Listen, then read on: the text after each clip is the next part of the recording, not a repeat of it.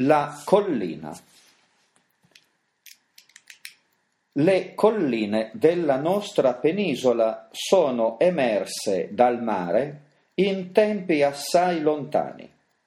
Molte di esse, favorite dalla dolcezza del clima mediterraneo e trasformate dal lavoro dell'uomo, sono diventate famose per la bellezza del paesaggio e per le attività produttive.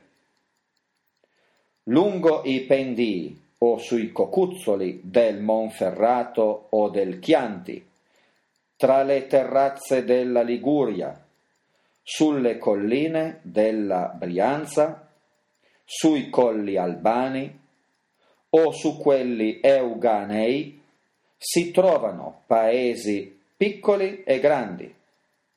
Le case si raggruppano attorno alla chiesa o ad un antico castello, quello dei signori che un tempo dominavano la zona.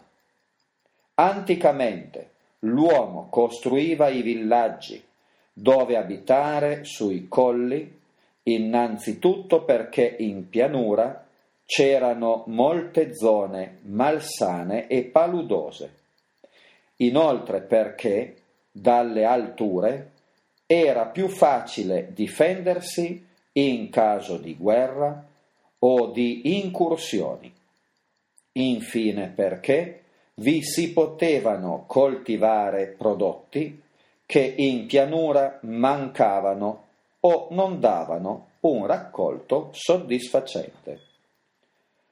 Oggi non ci sono più pianure paludose e l'uomo ha preferito costruire i grandi centri abitati in zone pianeggianti, perché le vie di comunicazione sono più agevoli.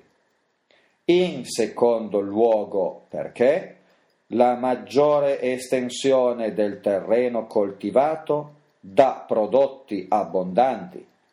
Inoltre, in pianura è più facile sistemare le industrie e organizzare il commercio.